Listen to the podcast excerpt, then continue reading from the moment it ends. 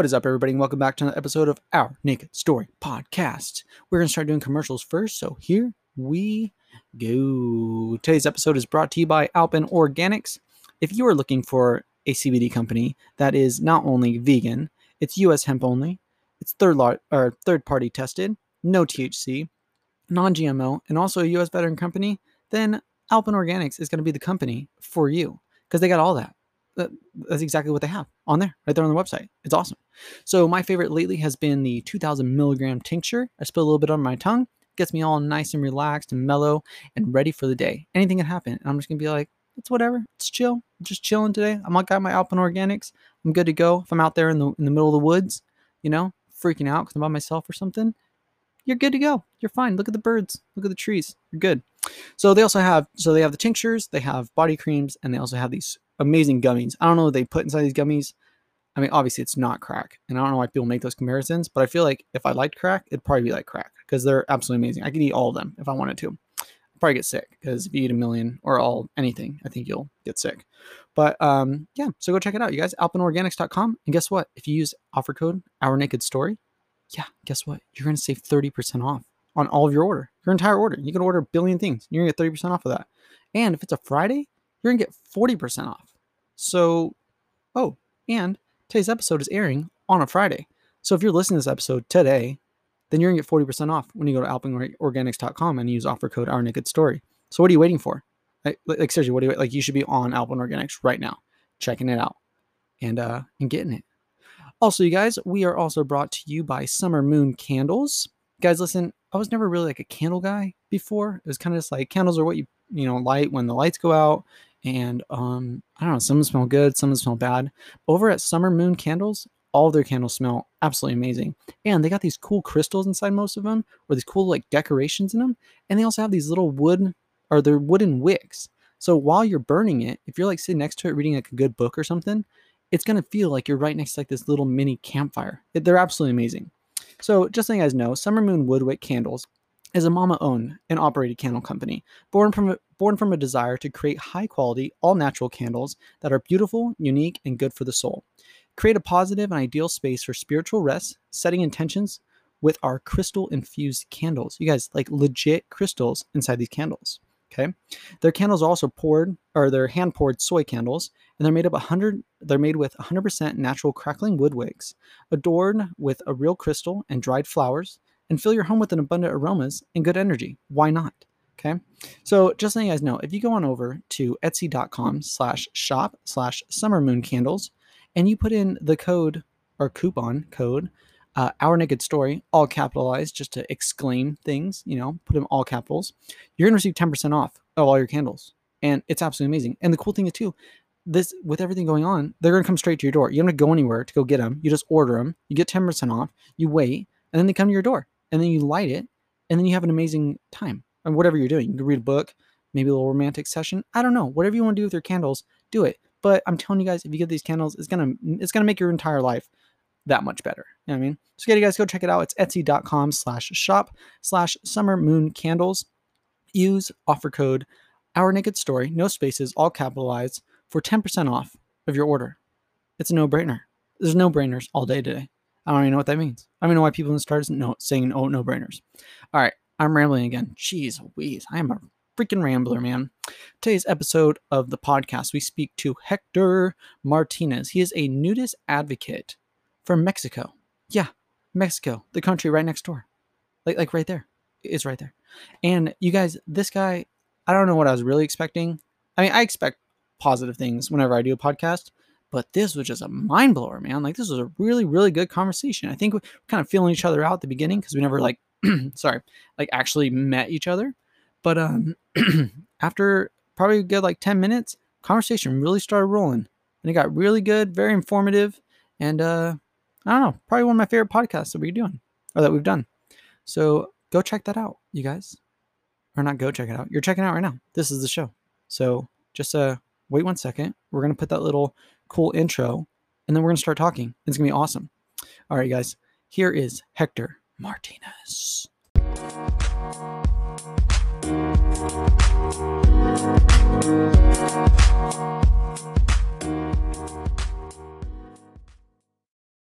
there's a hurricane that is passing by, and we went from like really really cold weather to now really really cold.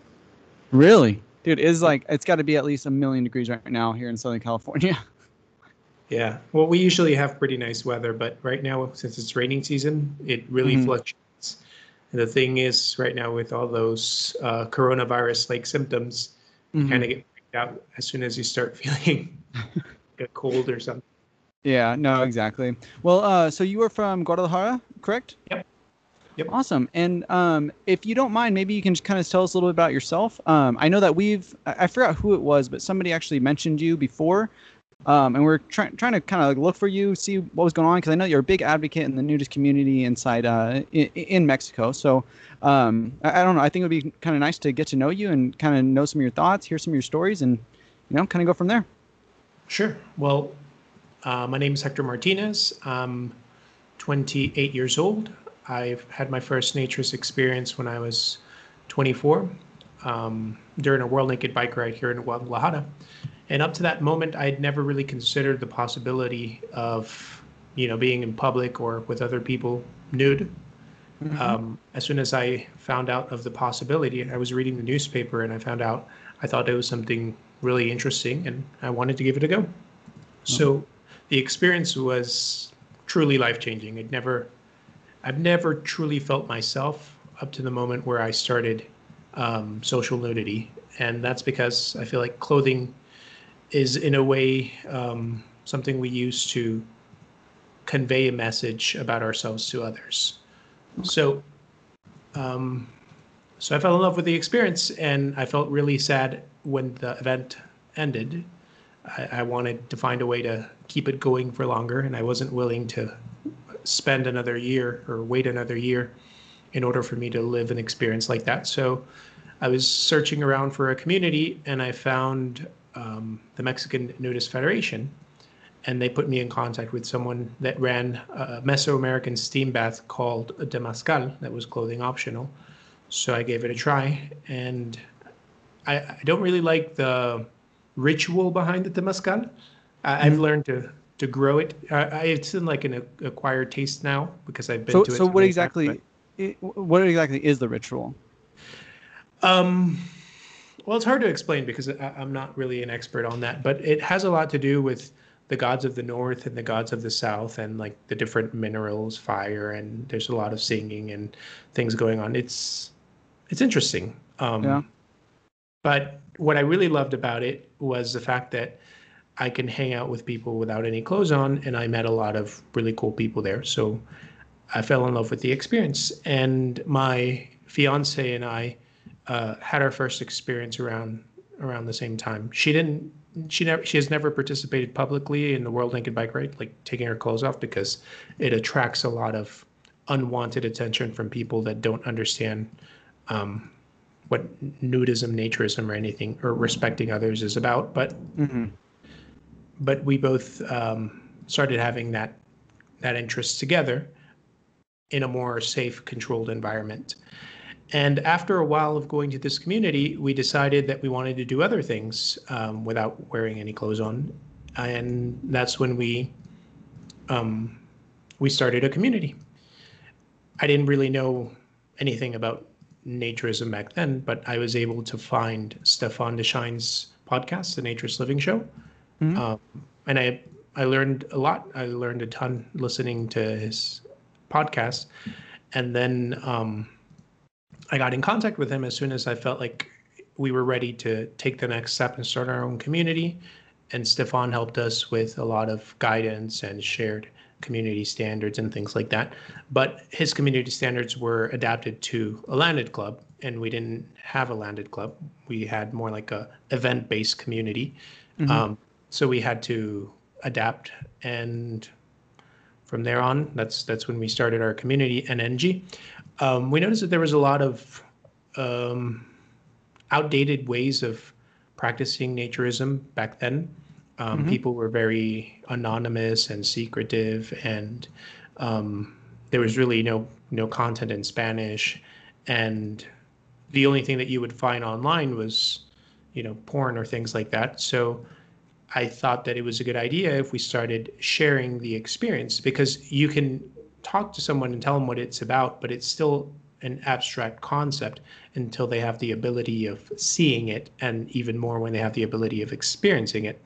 Um, but there's a saying in Mexico that says, uh, "De la vista nace el amor," which means that love is born through sight or created through sight, something like that. So it's basically um, what we started doing, uh, sharing pictures first of people uh, behind the camera, like not looking directly at the camera, mm-hmm. and then uh, the more and more people were willing to turn around, the more and more we started sharing pictures of like the events, uh, for frontal nudity, and that started giving good results. So it came to a point where we grew to the point that we wanted to have a landed club. Um, or at least we thought we did, but we we honestly were not big enough to run one.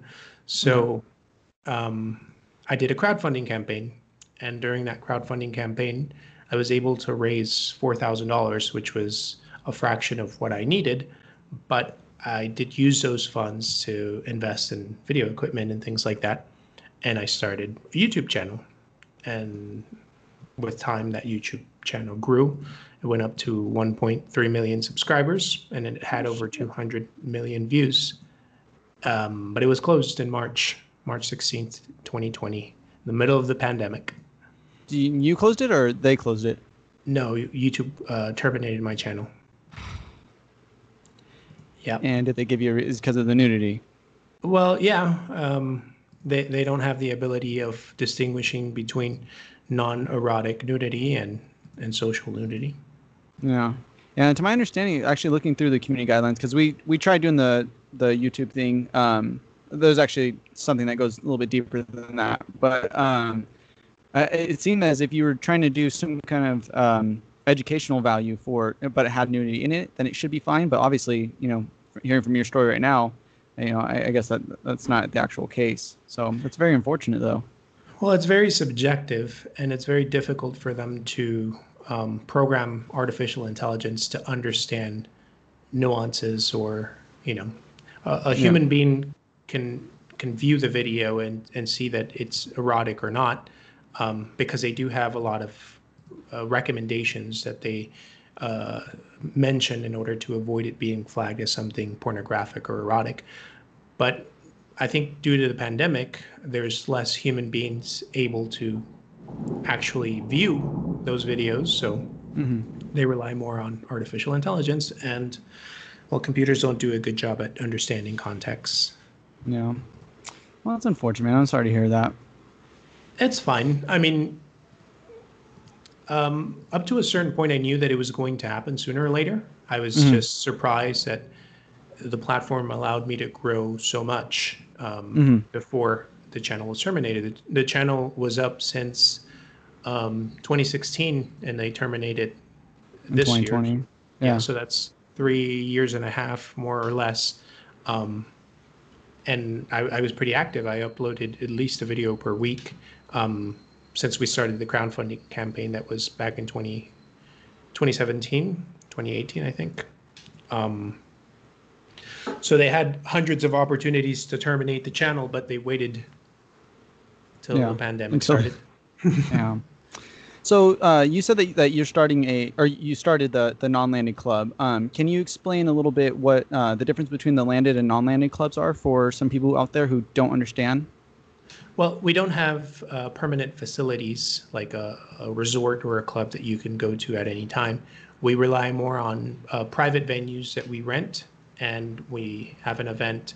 Normally, it was one once a month uh, before the pandemic started, and the events would attract um, anywhere from 75 to 100 people. Uh, the last events that we had, but it was growing pretty quick. Uh, wait one second. It's starting. Water starting mm-hmm. to begin. Can hear the thunder. Oh yeah. There. Um, sorry about that. So, yeah. what was I saying? Oh, uh, the difference between non-landed and landed, and yeah. So, so we basically rent out a place. Uh, we send out invitations, and people arrive, and we have uh, an event. Some events last about eight to ten hours, and other events last during a weekend. Mm-hmm. And you did some time in uh, in Zipolite, correct? Uh, well, I've been to Zipolite since 2016, I think, many times. Okay. Um, this during this pandemic, we were like most people locked up at home, weren't able to do anything, and I was running out of ideas of content to create um, at home. So mm-hmm. we decided to spend a month in Zipolite, but not necessarily like vacations, but more like um, like living there a month. Mm-hmm. We did our our site, social isolation and everything for 15 days, and then um, the the good thing about Zipolite is that it's a very small town. So if there's a case, everyone will find out really quickly. Yeah. Hmm. Now, do you guys do this full time? And I, and I say you guys, so you and your fiance, do you guys do this uh, 100% together, or is it mainly just you? Um, well, most of it, it, it's changed over the years. At first, I did this as a part time um, hobby, and then mm-hmm. In 2018, um, I quit my job, and I did it quite recklessly because I didn't have any any second plan or any other forms of income. I just depended oh, yeah. on my job. But I thought that if I didn't put myself in a position where I needed to make this work, I wasn't going to make it work. So I um, I burned my boat, and mm-hmm. the first six months were pretty rough. But then I, I opened a Patreon, and I received a ton of support from people that were interested in me continuing the creative process. And um, I've been living off of donations from Patreon since. I we we also had very small but some income during the events. But what we wanted to do is constantly reinvest everything that the community produced in order to make it grow. Like on paying um, advertising on Facebook, we we found a creative way through uh, drawings and things like that, mm-hmm. and um, just you know helping the community grow and evolve until it came to a point or we expect it to come to a point where we can afford a landed club. But yeah. but it's been growing. There's there's a ton of people that are interested here in guadalajara. And it's curious because guadalajara has uh, the image of being conservative and i think that it's actually quite progressive city um, and mexico in general has the stigma of being a very catholic uh, country, mm-hmm. but I, I, would say that when it comes to large cities, people are a bit more open-minded, progressive, and in general, the Mexican culture is very tolerant. So even in, in other places where we've been, um, like where we walk really far away to get undressed and people walk by, everyone is very respectful. They actually avoid acting different or weird. so good afternoon, and and just look down and continue walking. Um, yeah, that's been the main the main response that we've gotten from people. I was afraid that the there was going to be people burning torches outside of my home, but it, yeah. it wasn't the case. Well, that's good. Hell yeah! Now, uh, a lot of the people, obviously, the people who come to your events, um, majority of them all from from Mexico. Do you get um, do you get people from other countries that come to some of these events or contact you and stuff like that? Well, um, we have had a lot of foreigners, but we're not really focused on foreigners. Mm-hmm. We're more focused on building a community locally. And um, because of that, we don't have a whole lot of information or publicity in English. But mm. I've been focusing a little bit more of my content in English um, recently, but we, we have had contact from people all over the world that are interested in what we're doing and stuff. My channel actually grew more than I was expecting because you know I started it in Spanish and I wanted to be directed to a Latin American audience, but more and more people that spoke other languages or English started um, requesting me to create content in English or you know subtitle my videos or whatever and eventually I, I decided to start creating content in English. And actually, my Twitter right now, I'm focusing more on an international audience. So most of the content that I'm sharing there also is uh, is in English. Mm-hmm. Oh yeah, man. Um, have you, um, or not have you? I guess in Guadalajara are because you guys are saying that you guys use a lot of the private venues uh, to throw some of your events. Do you guys have any nudist resorts or any type of nudist beaches or anything there? No, uh, the only nude official nude beach that we have is the one in Zipolite. Okay. Other than that, there's private hotels that allow nudity um, in certain areas of their facilities or by the beach or whatever. Mm-hmm. Um, usually, they're high-end hotels directed more towards a foreign audience, um, like Canadians or people from Europe or people from the U.S. or, or whatever. Um, so it's mainly outside of the possibilities of locals to participate in in those events. And what we wanted to do is to make it more accessible for everyday person, like an, mm-hmm. everyday person that doesn't have to spend a ridiculous amount of money to experience naturism. Yeah, yeah, that's definitely something that that we find around here. Um, there are uh, countless um, clubs and stuff that you can join. You know, to join uh, this certain event, or if you want to go to this place, you got to have this membership and to go to this place. So there's actually a place out in um in or a, not a company, but like a group of friends out in Florida right now trying to start uh, the United Nations uh, Association, uh, and pretty much that would be is that they're going to go together with all the clubs uh, around the U.S. Um, and pretty much you have this one-time fee of like a, uh, oh, go ahead. United Nations and only in the U.S. Well, no, no, like starting out, so like, just to try to get that membership going and stuff like that. Um, um, so what is going to be Oh, sorry, United Naturist. That's what it is. Oh, Not okay. United Nations. Sorry, sorry about that. Um, I don't know why I said nation. Um, so um, what would happen is, is they, they you would just pay like your one-time membership that, that is super mm-hmm. extremely low cost because we are trying to or they are trying to kind of go geared more towards the younger generation um, and they understand like a lot of us gen- younger generation um, don't really have too much money so we can't be spending you know $500 a month on some kind of membership just so we can go take our pants off you know?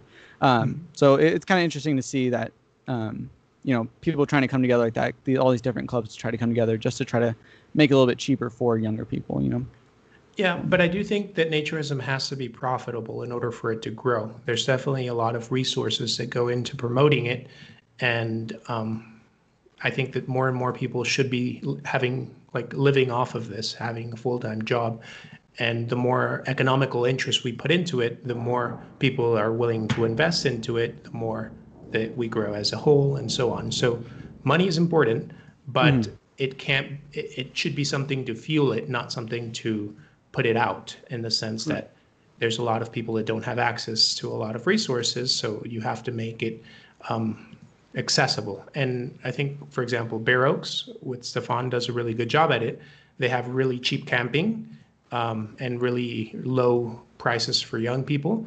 But mm-hmm. people mm-hmm. that are interested in more a, a, more luxurious experience also have the ability to um, to to live in a, a, more luxurious experience. But you know they have to pay more money for it. Yeah. And that money can be reinvested into promoting and attracting more young people and so on. Yeah.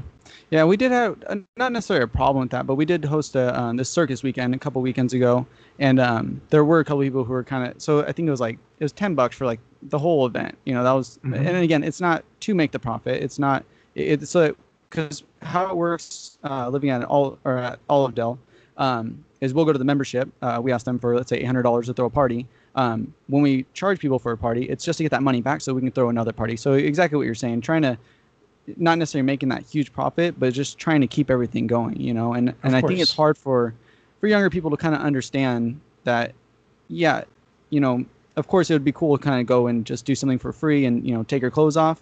Um, but in order to have stuff like this, you have to buy, you know, a whole bunch of stuff to, that goes into a party. And also the time that goes into the time the skill the things that you need for example a camera or an ipad or whatever to make the invitations or there's just so much that goes into it. So i don't think people should do it for free um, mm-hmm. because there's an example that you know people burn out. And when people don't are going through a tough time if they need to make an income they're definitely going to leave anything that is not a priority aside. And if you're not making some kind of income, this is definitely not going to be a priority. So you can lose the advance of what um, of what has been built. Mm. So I, I personally think that there should be like a middle ground in, in order for this to work. not Yeah. ridiculously expensive, but also not for free. Yeah. Well, and also I think uh, one of the topics that gets brought up too is, um, well, you know, people say, oh, we can just go to the beach and it's free, or we can just go to Deep Creek or wh- whatever hot springs we want to go to, stuff like that. Um, but also, I, I think part of that price that you're kind of paying in, in a way um, is you do kind of get that security um, when you do go to some kind of nudist resort, or you have to even a non-landed club, stuff like that. Um, you have that community that that sticks together, that looks out for each other, that um, which something that I, I fell in love with uh, with your Twitter account. You do talk um, you talk about creeps a lot. You talk about people who disrespect not just women, but even just people in general. Um, and I don't know about you, but whenever we've visited a nudist resort or a nudist club or something like that, um, there's always been somebody looking out. There's always somebody, you know, keeping away creeps and, and stuff like that. So I think that's also what you're kind of paying for as well is the is the security and the comfort of, of being in a safe place, you know? Yeah, there's many things that, that go into it, and also um, building a community isn't free. It takes a lot of time. It takes a lot of consistency. It takes a lot of hard work. And going to the beach in in appearance is free, but it's not really free because it's something that is being paid through taxes. You're paying parking. You're paying um, whatever food you consume. You're Gas. paying gas or whatever. Like the police Yeah. that go there, and and also there's a lot of people that are donating their time, which you know isn't really free. If you're not paying for something, it's because someone else is subsidizing it, or it's being paid indirectly. But in in all sincerity, nothing is free, and that's something that we as a younger generation should understand.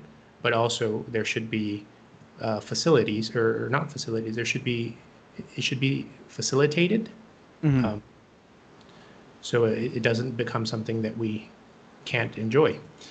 But yeah, that's that's a, a topic that I learned um, during this time that I've been promoting naturism. I, I did it for so many years for free, and I was um, getting more and more and more in debt because I was investing everything into something that wasn't producing, and it came to a point where that wasn't sustainable.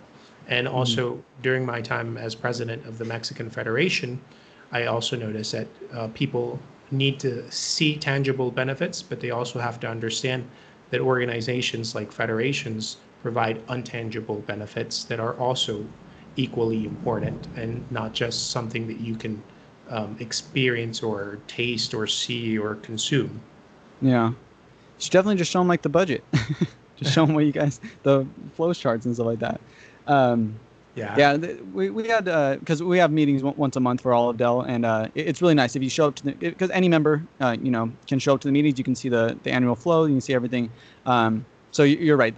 You might not see that tangible, or you might not have that tangible, you know, object, but when you see, oh, hey, we had whatever 300 people visit Olive Dell this weekend, and this how much money, you know, the the resort made or the club made.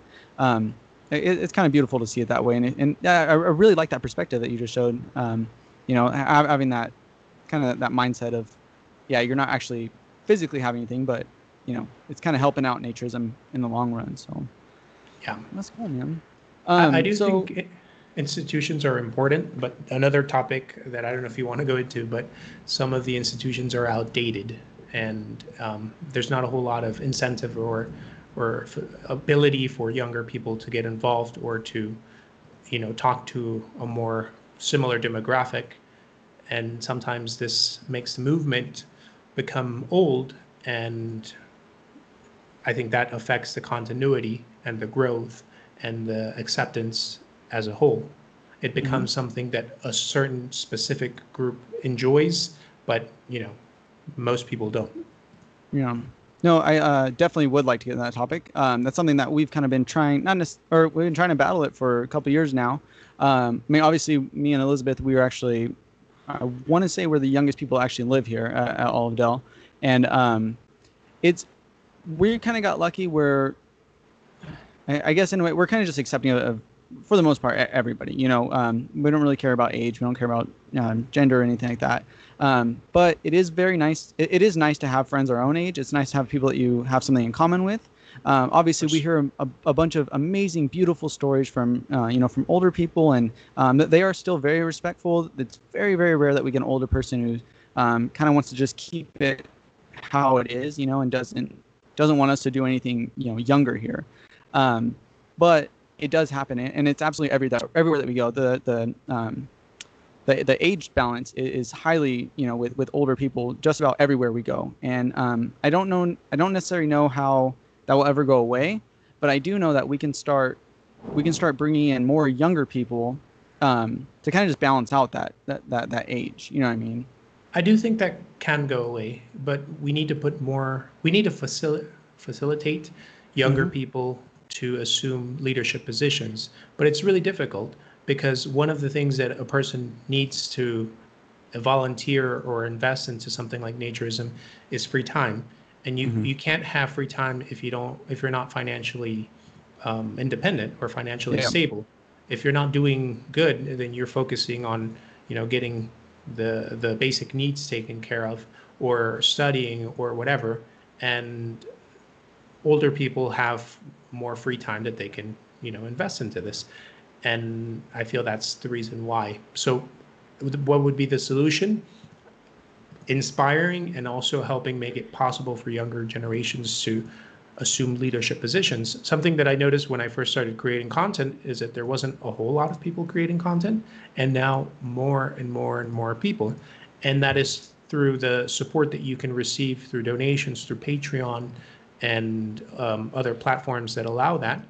I think mm-hmm. that if you like a creator, a naturist content creator, the best thing you can do is support them. Or if they have uh, merch, you can buy off their merch or whatever form of helping them out financially will allow in the long run for this to continue to grow because they're going to inspire more people of their same demographic or younger to to continue. And i think you know this is the same thing that happened with anything else on the internet on youtube or on social media in general. One person started doing something and became financially um, successful and then more people followed along. Mm-hmm. And uh, i think so you're like about that the the leadership role as well. So even having those, uh, you know, the older generation in leadership, something that kind of scared us scared us a couple years ago. Um, I'm not going to say which association, but um, they asked us if we if we can kind of take over. Uh, you know, it's all volunteer based, it's all that, and we, and we uh, volunteered for it. You know, we um, uh, Elizabeth wasn't working for about a year, and then um, I quit my job so I can go to Burning Man, and um, it was like the we were like six six months where it's like we just got to figure it out. So um, it kind of worked out perfectly. Um, the thing is though, when we kept bringing like, hey, you know, we should have like a volleyball tournament, we should, uh, you know, do pool games, or we should have, um, you know, it just is what it is. Like younger people like to drink, so you know, we should have, you know, drinks at these parties. So that automatically shut down, and they're like, oh no, no, that's not going to work. We can't do that.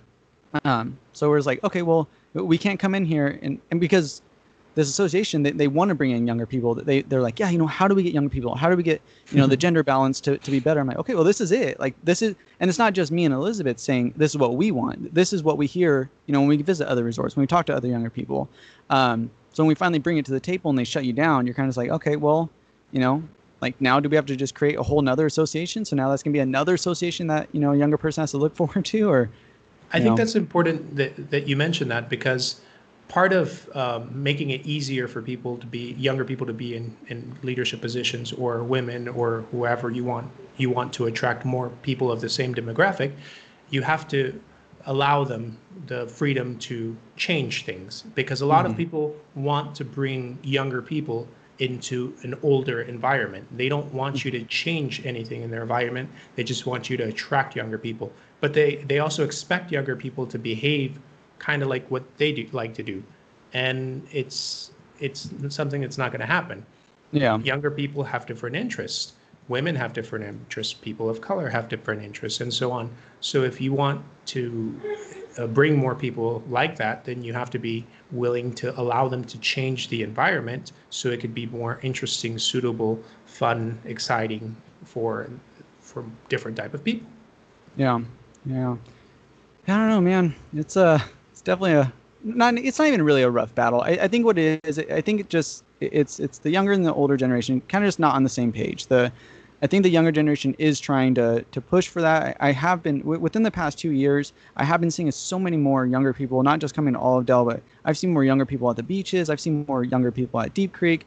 Um, a lot more people, uh, like you said, um, when you guys first started your uh, your channel and stuff, you you would have you know just the just people's butts, you know, in pictures. Now we're seeing a lot more people actually showing their face and and, and, and actually mm-hmm. representing nudism and, and naturism. And then also something I like to see too uh, in the younger generation too is um, is that people are actually seeing the difference between the the naturist and nudism, or um, you know these labels that that people don't want to have. They at least understand what these labels are. Um, one comment you made the other day um, on your Twitter, which, was absolutely amazing, or it wasn't a comment. I think it was a, a question. Was uh, like, what is a true true nudist or something like that, right? Um, mm-hmm. So, um, but but it's cool that, that people are asking those questions. People are um, actually having those conversations, and um, and again, something else that I, I, fell in love with your page was was you're actually going out there and you're you're standing up against all these creeps, and, and you're you're it's. I think that in a way, not necessarily better to have um, someone like you pretty much a, a, man go out there and be like, hey, other men, like we can't be commenting like this. You can't be talking like this. You can't, um, you know, because obviously the women, I, I just feel like they're they're tired of it. You know, it's it's it just seems like an ongoing battle, and it's I, I would never understand because I'm not a woman, you know. But um, from what I hear from other women, from what I hear from Elizabeth, it seems like it, it would just be very very frustrating. You know, you're trying just to prove this point of, um, hey, you know, I'm just naked. You know, it's like, oh, you know, nice boobs. Oh, nice ass. Nice.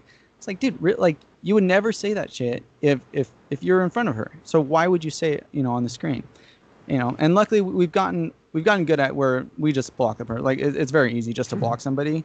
Um, but I have been kicked off of Instagram before because um, at the beginning I would go after those people, and I to be like super mean or anything. I would just be like, hey, listen, I understand you don't understand the the difference between you know nudism and sexuality, and um, you know, but it is very rude that you're talking to my girlfriend that way, blah, blah. And then they would block me, and it so it's just a whole. Now it's just easier just to just block them, and that's it. so, I think that it's it's really complicated phenomenon because it's something that has been going on for thousands of years, and men have never we've never really been questioned on our status quo or on the benefits we experience or on the privileges we have. So it's mm-hmm. an it's an uncomfortable conversation to have. But mm-hmm. I feel that the most effective way is having the discussion, but in a in a positive way. I think we can yep. have a negative incentive or a positive incentive. And I know that there's some people who just are not interested in, in changing and they're not going to. So I don't I would I don't invest energy in people that way. But I do use those people as an example to expose a certain situation that we can start a conversation. And I'm sure there's hundreds of more people that that are able to read the message and to follow the thread and the conversation and so on. They they might not participate, but whatever they're like they're learning, and mm. eventually some of that will stick on, and eventually some some of that will change the way that they behave. And yeah. it's funny because for me, is ironic. It's like okay, so you want to see more women in naturism, but you don't want to change your creepy behavior that is making them feel uncomfortable. So in a way, you're like scaring away women and you want to see more women, so it doesn't make any sense. it's like yeah. You, you have to be dumb not to understand that you are the reason why they're not participating and mm. and then complain about it or I don't know, it's just what I really like about Twitter um, is that it's a, it's a very public, very open forum where you can start conversations and anyone um, can can participate and I think that lowers the the barrier. And a thing that I don't like about naturism in general is that we like to create fenced environments. We like to create uh, big walls where no one can see us and no one can threaten us and no one can make us feel uncomfortable. And I don't think seclusion, or at least um, seclusion in social media, is is something that we want because how do we expect to promote naturism if we're creating echo chambers where you know everyone who participates is already part of the community and they're already convinced and they already understand? What we need to do is we need to make the message more accessible more mainstream.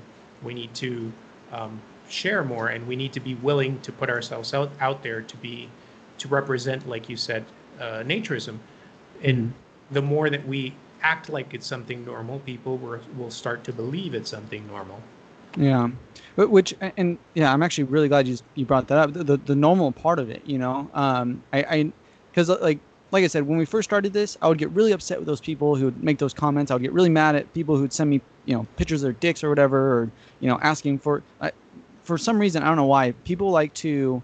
They'll send me a picture of their wife or their girlfriend and then ask me for a picture of, of my girlfriend. I'm like, one, I didn't ask for that. Two, I see naked people every single day. So it's like that's not doing anything. Like that that's not what I'm looking for. Um, and, and three, what like what gives you the right to think that that that sh- one she even wants to send you a picture or anything that. Sorry, I'm going off on a tangent. Um, where was I going with that? Um, shit, where was I going with that? Damn it, I do this sometimes. I'm sorry. I, I, I don't mean to. I just keep talking and talking and talking. Um, I'm sorry. What were we talking about? Um, Oh, okay, Like there it's you go. normal. Yeah. So um so at the beginning I would get very upset. Um and then after about a year I started okay, I'm like, all right, let me try to listen to these people. That yeah, they're they're kind of making me feel bad. Um, you know, and making me angry. But let me un- let me try to understand what they're where they're coming from, you know. Um because I, I don't believe that that there's more bad people out there than there are good people. I, I really do believe that there's more good people who truly want to be good. Um, so I think something that I kind of broke down a little bit was because nudity has always been linked to sex. So so once you're when you're like a younger uh, a younger person, okay. Um, obviously, when you're a child, you, you're either just naked or like there's no sexual anything, you know. Um, then once you start um, getting into like your teenagers years, that's when I, I think uh, like the porn kind of starts popping up or something like that. Um, so I guess what I'm trying to say is like your kind of your first experience with nudity in your like kind of adult life um, has for the most part would be porn you know what i mean um, so i think once you actually get into that fully adult life so when you're in your 20s you're in your 30s uh, even some of these older people you know their 70s 80s um, all they've ever known was just nudity and porn you know? Um, so now that it's becoming more normalized to them in their head it's still just porn even though they're not doing anything sexual or anything like that you know? So so i, I try to just understand that that these people they don't know like the difference between between both of them you know? I think there's a lot of that. There's a lot of education. I feel I don't personally go into categories of good or bad or or evil or anything like that because I feel that sometimes it distorts reality. I, Mhm. I, I try to see things as simple phenomenons or, or things that are happening that obey a reason or context or whatever. Um, so what I try to do is I try to also understand, and I, you know, I'm, I'm 28 years old. I first lived my experience when I was 24. But I, being honest, one of the main reasons why I thought the World Naked Bike Ride was interesting was because I was going to get to see naked women. Um, That was one of my motivations. But as soon as I experienced it, and more, the more that I've learned about it, the more people I've had conversations with, the more I've been part of the community, uh, the less that that has anything to do with my motivation now and it, it doesn't matter if you know wanting to see naked people is the reason why you initially start but i really hope that that's not the reason why you stay because if that's the reason why you stay you're you're definitely going to um, make it much more difficult for more people to want to participate um, because no one likes to be objectified or treated like a piece of meat. And and I think that's an, another important thing that I learned through naturism that I had the opportunity of having these type of conversations with women. And I asked them what they thought about certain situations, how they felt, why it was so difficult. And they, they would constantly tell me that it had to do because they didn't want to be objectified because they didn't want to be threatened because they didn't want to be judged because you know they didn't want not to meet other people's or to meet other people's expectations and so on. So through those conversations i learned that you know that this is this is something that is causing harm it's causing damage and i have to be responsible for what my actions cause and, and i have to make a change if i want to um, create an environment that more people can enjoy and experience the same um, liberty or the same you know uh, empowerment or everything that I experience or other other things that other people can experience um, because of social nudity. So it has a lot of uh, to do with with help helping people be more empathetic, understanding the consequences that their behavior has on others. Because as you mentioned, I don't think many people actually want to cause harm, actually want to hurt people, actually want to make them feel uncomfortable. There is a couple that enjoy it, but I wouldn't say that majority do. Yeah. Yeah. And do you think so? Do you think it, it should be? How do I say this? Do you think it should be more of those women or more women trying to to kind of be in the front lines of of what people should or, or what men should or shouldn't say, or do you think? I mean, I know kind of know the answer to this, but do you think it should be more of a collective where both men and women are fighting off, you know, men or women, you know, who are making those Oh, rude comments, you know, objectifying and stuff like that? I think both are important. You know, it's really important for women to express that they don't feel comfortable in a certain situation or, you know, um, because the more they express it, the more people that will hear it from them. I could say whatever I want, but I'm not a, a woman. I, I I don't know what they feel. I've never been, Yeah. you know, objectified or catcalled or you know that kind of stuff all my life. So I I can't relate to that. But Mhm. if I say it, other other guys are going to probably think that I'm a jealous man that that I don't want them to objectify my my woman or whatever, you know, the, Yeah. that type of mentality. So it's it's important for us to say it as men, but it's also important for women to say it. So I think it's more important for women to say it, and we can we can um, back them up pretty much. back them up and communicate it and also you know i don't understand why people feel the need to express what they feel about other people's bodies um, no one cares if you like something or not why Yeah. it, it's not like the person is waking up every morning wanting to receive your affirmation or you know Yeah. Oh, I hope that uh that Brian comes in, you know, says that I have a hot body today. You know. yeah it's like I, I, I don't understand why people complain so much about it it's like just keep it to yourself no one gives a damn if you like something or not you know Yeah. Yeah. your you can- opinion is irrelevant shut up exactly. Yeah. No, it's it's with, that, and then also like the people with the sending pictures of their wieners. I'm just like, dude, like, like what do you what do you think is gonna happen? That that Elizabeth's gonna be like, oh my god, that is the best wiener I've ever seen. Like, please come over here right now. Like, like what what's going on in their head? Or you know, it also could be part of that. What is it? The um, the expeditionist or whatever I think it is. People that just like to have people see them. It's like, I, I don't know. It's it's just it's just weird, and I I don't understand it. You know, it's no it's kind of like catcalling I, i've catcalling was it's something that's starting to change because there's a lot more um, activism going on bringing awareness and and the me too movement and all those things have made a, a pretty positive impact on everyday society here in mexico but uh, catcalling has always been a really big problem and i don't understand why men do that. It's like why do you feel the need to express to a random stranger that is minding their own business in the middle of the street that you consider them to be highly attractive and that you will do whatever to them? It's like really? Yeah. what, what goes on in your head? I've never seen a woman actually stop and say oh thank you. Here's my number. Call me.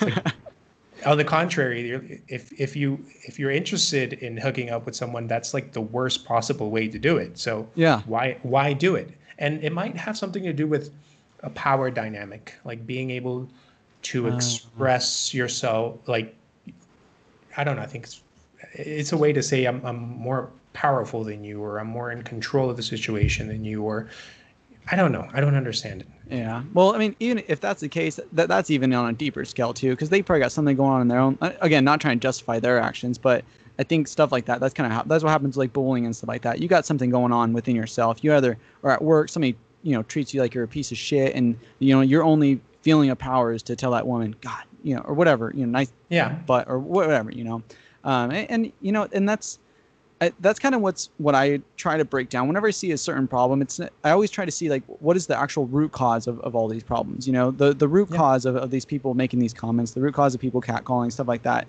Um, you know, but unfortunately, there's way too many people out there, and I mean, I'm only one person, and even in the naturist um, communication or community, you know, there's only let's say a million of us out there. You know, we can't fight, or we can't fight everybody. You know, what I mean, we can't we can't help every single person out there that has something um, you know, deep inside them, which makes them do, you know, mean or nasty things to other people, you know. So Yeah. it's just, but, um, but I feel like, like, like doing the the nudism and, and expressing a little bit more, maybe that can kind of help send it out there to the masses, and and hopefully if people stumble upon it and they they really do try nudism to their to their fullest, then, you know, I I think it really could. I mean, nudism, as much as I love it, and or I'm not just saying it just because I love it. I absolutely love it with all my heart. Um, I really do believe that it could change the world. I mean, it, it's it's such a simple thing. It's so it, it's so like I'm getting goosebumps just fucking thinking about it. You know, it's a uh, it's just so beautiful. We've met so many beautiful people, and, and we see people like you out there, like like trying to, to, to promote it. Trying, it's just so full of love and so, so full of acceptance. And I, I truly wish that every single person in the world can can try or at least try living by the values of that that naturism has, you know, to offer. You know, I definitely think that the first thing that people should take control of, if if they want to really be empowered, is their body. And it, I think what we're trying to do is to break uh, like a systematic way of controlling people. Um, we're we're also changing from uh, a more restrictive, prohibition-based um, paradigm into a more uh, human rights, people having the freedom to choose, um, you know, diversity and things like that. A lot of things that have been imposed to us are being questioned by society, and you know, especially by younger people. And I think that the first thing that we need to take control of is our body. And that's something that naturism allows us to do. It allows us to, to take control of, of something that was taken away from us. Um, now we have a choice.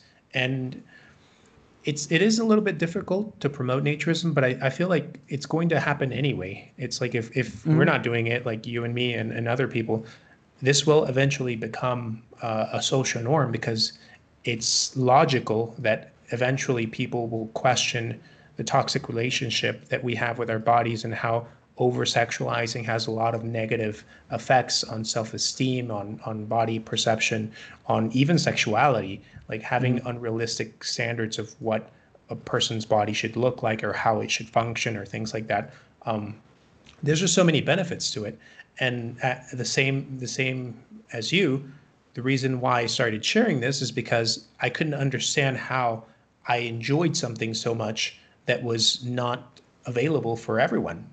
Yeah. It's like why why am I the only or why are we the only people able to enjoy something so cool? Why can't we, you know, make this accessible for everybody? Yeah. Dude, uh, yeah. And and I mean, I think I said on the last podcast too. I'm I'm almost or I am 100% 100% of the people that have come here and like that I've met that tried it, they always come back. I haven't had one person. I mean, there's been. I'm not gonna sit here and lie and say that you know you're. You know, it's gonna be perfect every single time you go. Nobody's gonna look at you at the nudist beach or uh, anything like that. But you meet so much more positive, or you meet, you have so much more positivity that that comes out of this. So I, I don't think that that fear of something might happen should stop you from from from trying nudism. You know. So I agree. I agree. And I think more and more people are are willing to try it. But I've also mm-hmm. noticed that there's people who when they find out about it, they're immediately interested and sometimes they might have to overcome certain barriers, but they, yeah. they really want to do it and they eventually do. But there's other people who are either not interested or just see it as something so difficult that they decide it's not worth, you know, the the effort. Yeah. Um, but it also, you know, as more and more people do it and as more and more people speak about it openly and, and treat it as something normal, um, the more people that will be willing to join in. It's it's kind of like when you see someone having a really good time and you're like, oh, I'd like to have a really good time. Yeah. And and then you know you start you join the party and then more and more people go and, and they're like oh this is cool this is great oh now there's two people having a good time now there's four yeah. people having a good time yeah yeah, no, I don't know, man. I, I, I think I, I think you're doing a, an absolutely amazing job. I, I love all the content that you post. You're just, you, and I, I, I know I kind of wanted to bring up a little bit just because I, I, because I, I, get the question a lot too. That the, the true nudism. Um, if you really wanted to know what defines a, a true nud, true nudist or whatever you want to call it, um, and this is just for my own, um, you know, personal laughter, I guess. You are to me a definition of a true nudist. You you just you have such such acceptance, such such knowledge, such it, it's absolutely amazing. And I know you don't want to use the word true nudist or like that. No, uh, again, this is this is just for for jokes, but um, yeah. I, you know, I don't like the the responsibility that it uh, having like true behind mm-hmm. whatever um, has because I don't feel like I don't feel like you should have role models like in the sense of admiring someone you you should learn from the good things that they do, and you should learn from the bad things that people do, and you know, try not try to imitate the good. Um, I don't think I'm doing anything special. I just feel like I'm bringing I'm trying to normalize something that people say that is normal but act like it's not. So what I'm trying to do is present it in a way that it is actually normal. And I have my flaws. I have my, you know, I, I think differently. I have my interests and things like that. I I, mm-hmm. I don't know. I don't like the the moral superiority that comes with the title true. I don't consider myself to be true anything.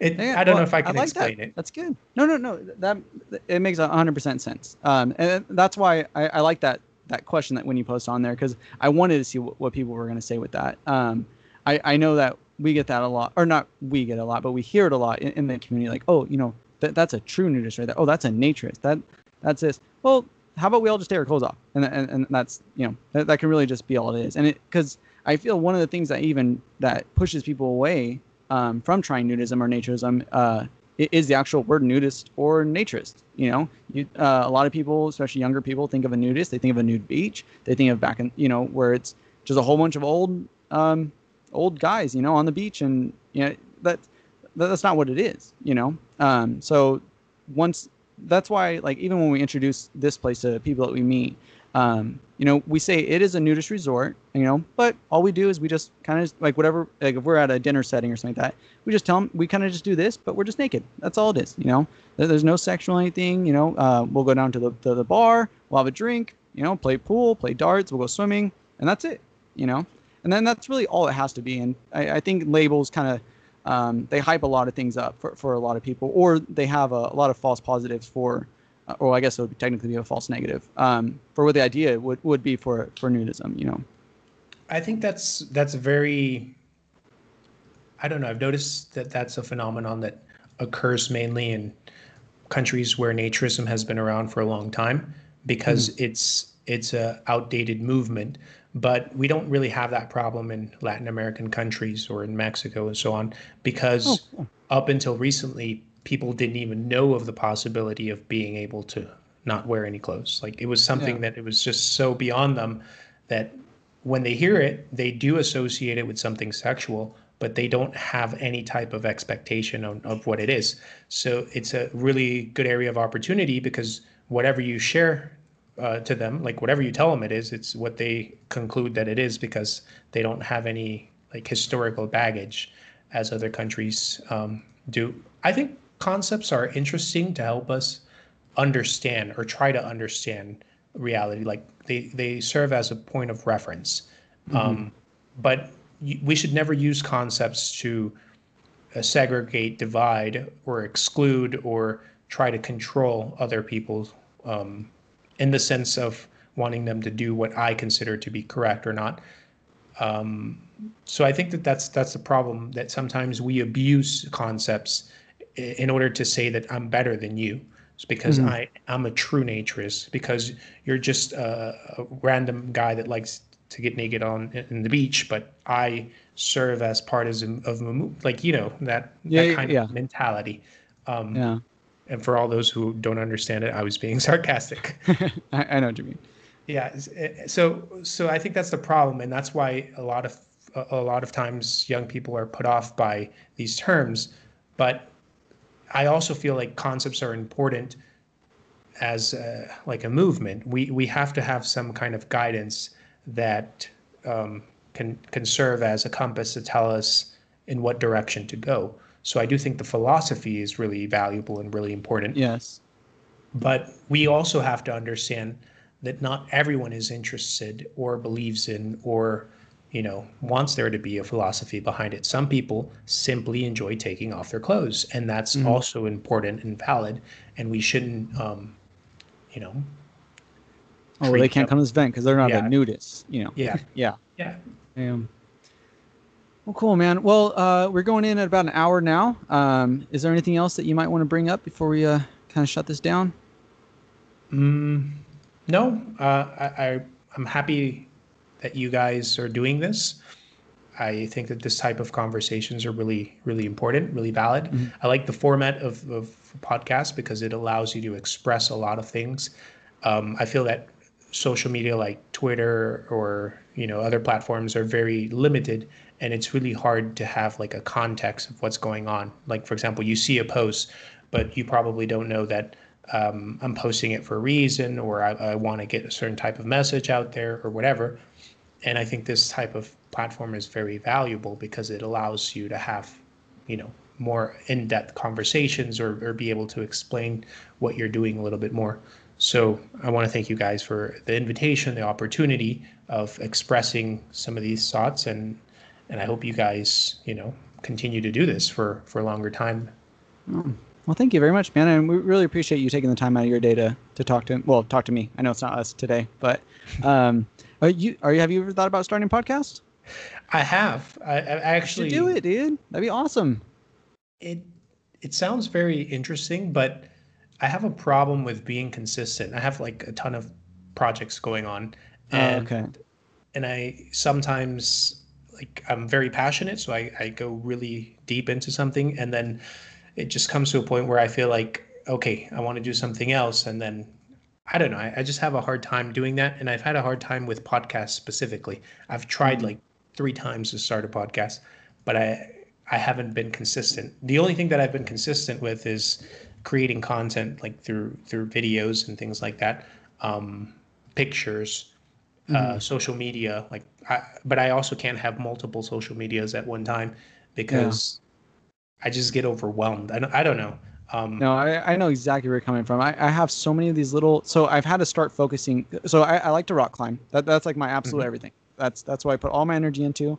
But then I started getting into like woodworking, and then like the other day we just cut down one of our our um, marijuana plants, so I started mm-hmm. making rope out of the out of the stock and so I'm like, I, I can't even take this over because if I do that, then I'm not going to rock climb. If I do that, then I'm not going to woodwork. And then, um, but exactly like that. And even with like these podcasts, the this so it's between like rock climbing and then like these podcasts. I, I just love conversations. I love talking to people. I love hearing stories. Um, so I actually have the passion for it, and I feel like if you have a passion for something, uh, it makes it a little bit easier to stay on top of it. You know, I mean, not saying that you're not passionate about all the other um, activities that you do, um, I feel like when you find like that, that, that like biggest, you know, that big passion, you'll, yeah. Like, like if I don't rock climb, I like my stomach hurts. You know what I mean? Like it's just, it's ridiculous. You know. Um, and I don't have very many things that my stomach hurts if I don't do it. You know. So. Yeah. Um, well, that's cool, man. Well, I don't want to take any more of your time. Uh, again, thank you so much. I really appreciate it. Um, if you don't mind, maybe just send, or you could um, tell everybody kind of where we can find you at on Twitter or Instagram, um, and also along with your your Patreon account, so that hopefully people can help uh, help donate to to keeping this cause moving. Thank you. I appreciate that. So you guys could find me on Twitter at underscore Hector underscore MTZ. It's like the abbreviation of Martinez. And you can also find me in Patreon at patreon.com forward slash Hector MTZ. Um, I basically promote a naturist lifestyle. Um, more than naturism, I, I want to focus on giving people the opportunity of enjoying uh, like social nudity and feeling comfortable in their own skin and so on. So I create a lot of uh, content related to that. And right now I've been focusing more on Twitter since they eliminated my YouTube channel, but it's also giving me the opportunity to um, build more of or help build more of a community and start conversations and things like that. So I try to make it as um, interesting as possible. So if you guys want to join in conversations, share your points of view, or, or whatever, I think that that would be valuable for all of us. Oh, hell yeah, man. Well, again, thank you so much for being on the show. Really appreciate it. Everybody, this is uh, Hector Martinez. Thanks, man. Let me stop recording this real quick so I don't lose it. sure.